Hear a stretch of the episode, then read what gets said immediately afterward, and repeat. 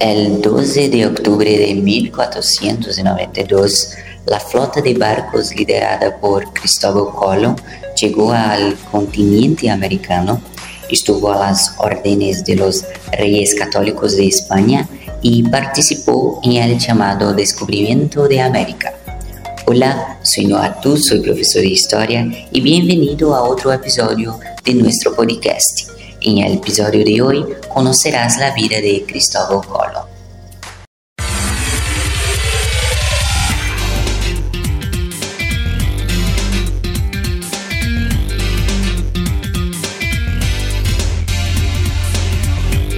Começa agora o podcast. De novo essa história? Podcast. De novo essa história? Com Noah Tour.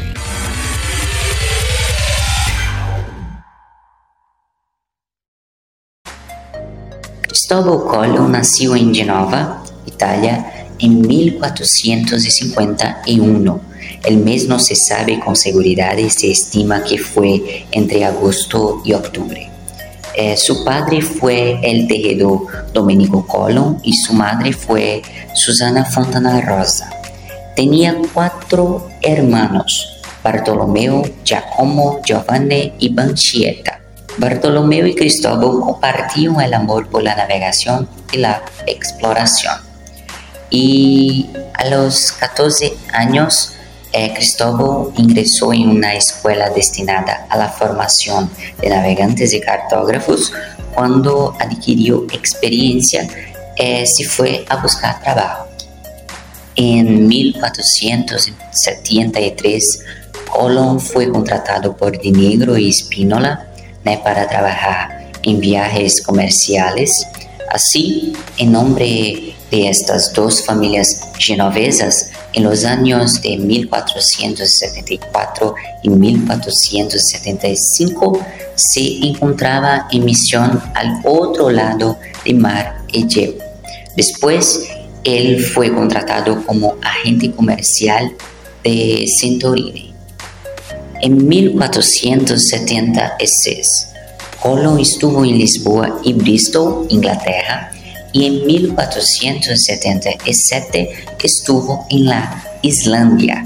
Ese mismo año regresó a Portugal y permaneció allí unos ocho años.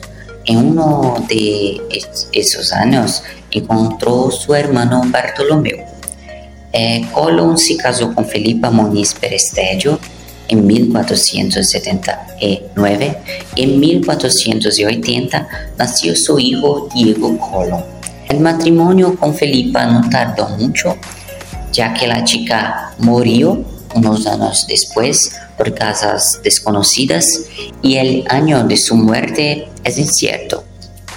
Colón intercambiaba cartas con Paolo Toscanelli y estudiaba relatos de Marco Polo y Ptolomeo, por lo que comenzó a estudiar las posibilidades de viajar hacia el oeste para llegar a la India.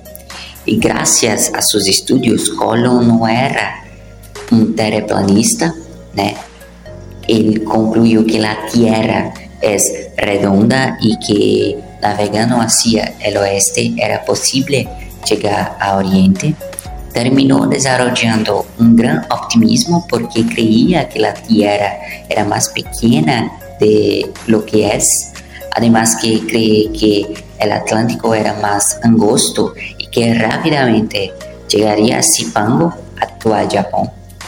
Desde allí navegaría hacia la India. Pero claro, la idea necesitaba financiación y como vivía en Portugal, es obvio que el primer apoyo que buscó fue de Don Juan II, rey de Portugal. El rey rechazó dos veces la propuesta de Colón. La primera vez la teoría de Colón fue desacreditada por expertos de confianza del rey y la segunda vez el rey estaba más interesado en explorar la costa africana. Y tras ser rechazado, Colón abandonó Portugal en 1485 con su hijo y el año siguiente obtuvo audiencia con los reyes españoles Fernando de Abreu y Isabel de Castela. Ambos eran conocidos como los reyes católicos y Colón supo explorar el carácter religioso de su expedición. Esto incluso llamó la atención de los reyes, pero en ese momento España estaba en guerra con los moros lo no había ningún interés en financiar la expedición. Después de eso buscó el apoyo de Enrique VII de Inglaterra, quien negó apoyo, y Carlos VIII de Francia, pero pronto fue invitado a una nueva audiencia con los reyes católicos y el 17 de abril de 1492 se firmó un contrato entre Colo y España llamado las capitulaciones. El contrato determinaba que si la misión tenía éxito, recibiría el título de almirante, sería nombrado virrey de las tierras y además recibiría una porcentaje de las ganancias obtenidas. Colo entonces organizó tres embarcaciones para su expedición la Pinta, la Nina y la Santa María. Él estaba a cargo de Santa María y las demás embarcaciones estaban al mando de Martín Pizón y Vicente Pizón. La expedición comenzó el 3 de agosto de 1492. Las expediciones partieron de Palos de la Frontera y se dirigieron a Canarias, donde se abastecían los barcos. El el 12 de octubre de 1492, los españoles llegaron a la región de las Antillas bajo gran tensión.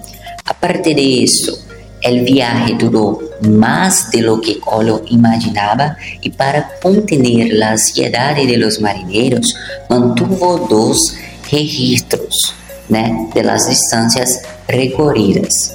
En el registro falso, él colocó distancias menores. Después de unos días de descontento, los españoles divisaron una isla que los nativos llamaban de Guanahani, actuales Bahamas, pero Colo la llamó San Salvador. Durante este viaje, eh, Colón llegó a las isla que actualmente es Haití y República Dominicana, y la llamó Espinola. El contacto con los nativos fue pacífico, pero Colo ya había demostrado en sus registros su deseo de esclavizarlos.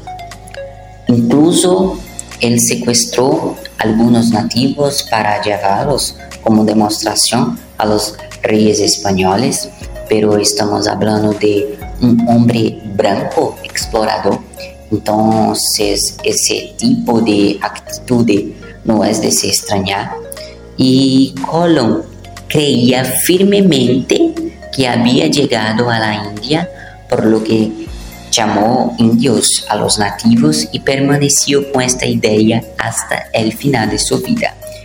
Eh, Colón fue un testarudo y decidió eh, ignorar todos los signos eh, de haber encontrado un nuevo continente, ¿cierto? Y durante el tiempo que permaneció en la Española, el barco Santa María se hundió. Por lo él formó un asentamiento español llamado Navidad.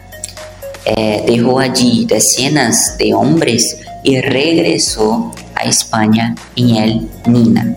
En el camino se encontró con Pinta, quien le confirmó que había encontrado oro y el 14 de marzo de 1493 llegó a España y fue recibido con grandes honores.